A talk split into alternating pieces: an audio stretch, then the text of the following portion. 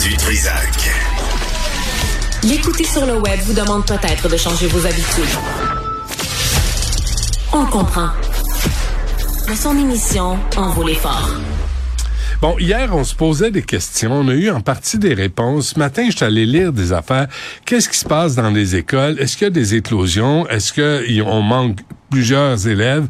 Est-ce qu'il y a du personnel qui manque aussi à cause de la grippe, du rhume, l'influenza, la gastro, la COVID? Je pose la question à José Scalabrini, présidente de la Fédération des syndicats de l'enseignement. Madame Scalabrini, bonjour. Bonjour à vous. Alors, qu'est-ce qu'on qu'est-ce qu'on sait, qu'est-ce qu'on sait pas, euh, puis qu'est-ce qu'on fait pour euh, réduire les problèmes dans les classes? Ben, on sait pas vraiment ce qui se passe parce que on ne recueille plus l'absentéisme dans les écoles, dans les centres de services. Oui, on peut encore prendre les présences des élèves, mais ce n'est plus obligatoire de les envoyer au ministère. Pour ce qui est du personnel, ben là, les données ne se prennent même plus à l'intérieur de la commission scolaire. On remplace euh, au quotidien là, les enseignants, mais on ne comptabilise plus toutes ces absences-là. Donc, nous, on dit, est-ce normal? Pourquoi on a décidé de faire ça? À l'aube où arrivaient les grands froids, à l'aube où il va se vivre une période des fêtes, euh, mais quand on pose la question, ce qu'on se fait dire par les enseignants présentement, c'est oui, effectivement, il y a beaucoup d'absences. Euh, c'est pas rare de voir jusqu'à huit élèves qui ne sont pas en classe une même journée, mais on n'a pas plus de résultats que ça pour l'instant. Moi, je lisais euh, sur euh, Twitter, le COVID euh, École Québec, je lisais une prof qui a écrit Bonjour, j'avais quatre absents hier sur une classe de 15 élèves en début de matinée, puis deux autres élèves sont partis en fin de matinée dans une classe de quatre années de, de, de, de primaire niveau 4 dans une école de NDG. Que, puis moi, mes, mes, mes jeunes, là, il, y en a huit, il y en a dix qui manquent dans les classes. Euh, comment ça se fait qu'on n'est pas au courant là, de l'état des choses? Je vous dis, à partir du moment où il y avait moins de 1% d'absence, on a décidé qu'on ne prenait plus ces données-là. Présentement, on serait 30 fois plus haut que lorsqu'on a pris cette décision-là pourquoi on ne veut plus recueillir ces absences-là, je peux pas vous le dire. Mais si on veut être capable de corriger des choses, si on veut être capable de suivre le dossier, selon moi, on aurait eu besoin de ces données-là. Mais on les a pas et quand on pose la question, on n'a pas vraiment de réponse pourquoi on ne le fait plus.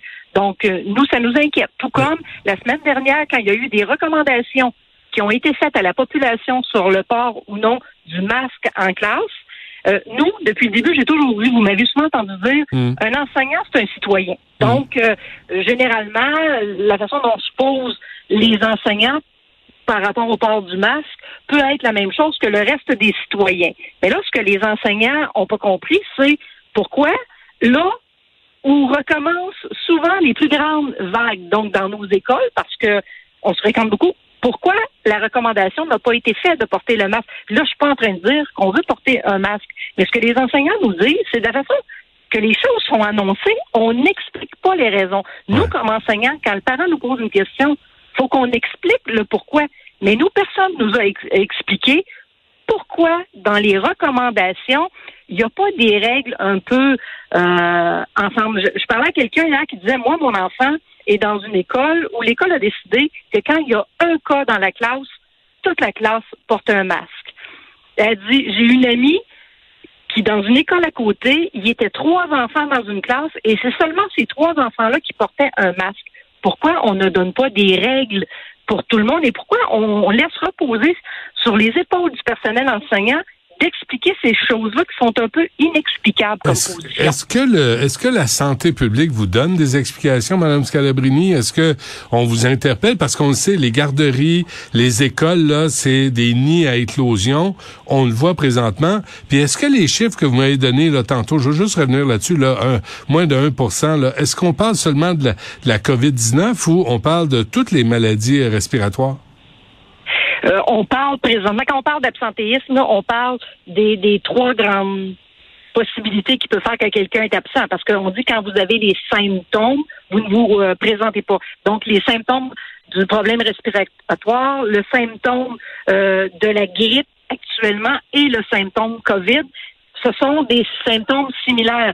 Donc, on ne, on ne demande pas même euh, dans les écoles, quand sont prises les présences, on ne demande pas c'est lequel des, des trois éléments? Parce que y a, on se doute que dans beaucoup de milieux, on ne fait plus les tests COVID.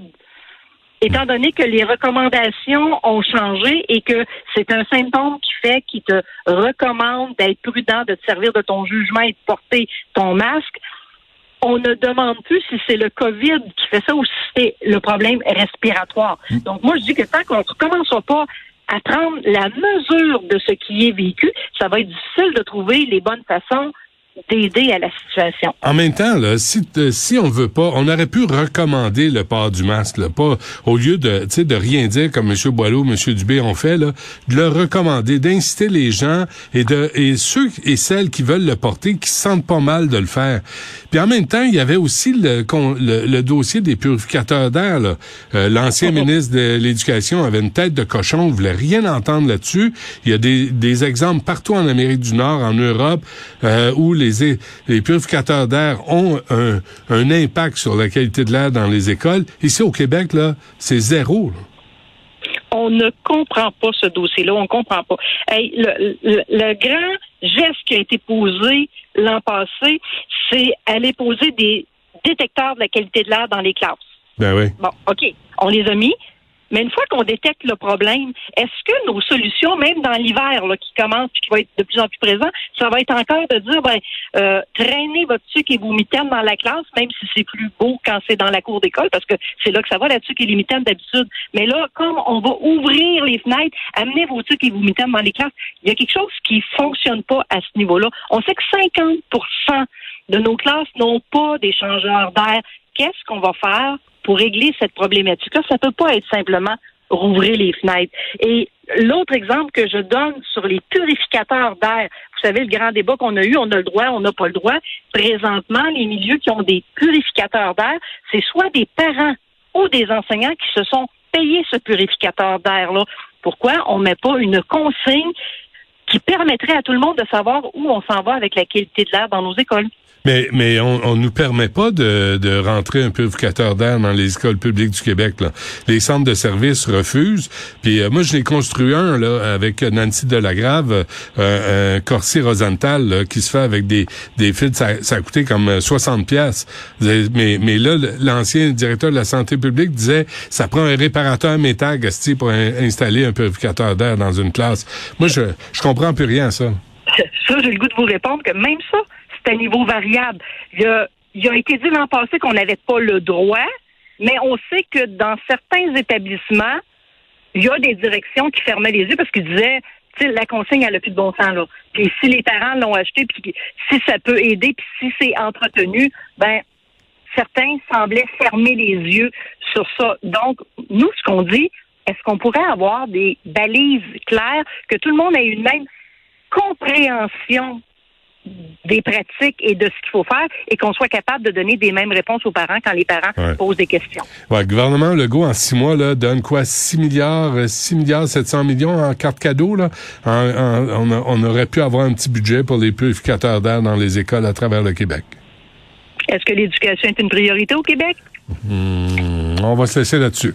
Euh, Madame Scalabrini, merci, bonne chance. Euh, puis euh, ça a l'air que là, on ne sait pas, on veut pas le savoir. Il n'y a pas de données pour la santé publique. Puis euh, ce qui se passe dans les écoles, ben, advienne que pourra. Puis démerdez-vous.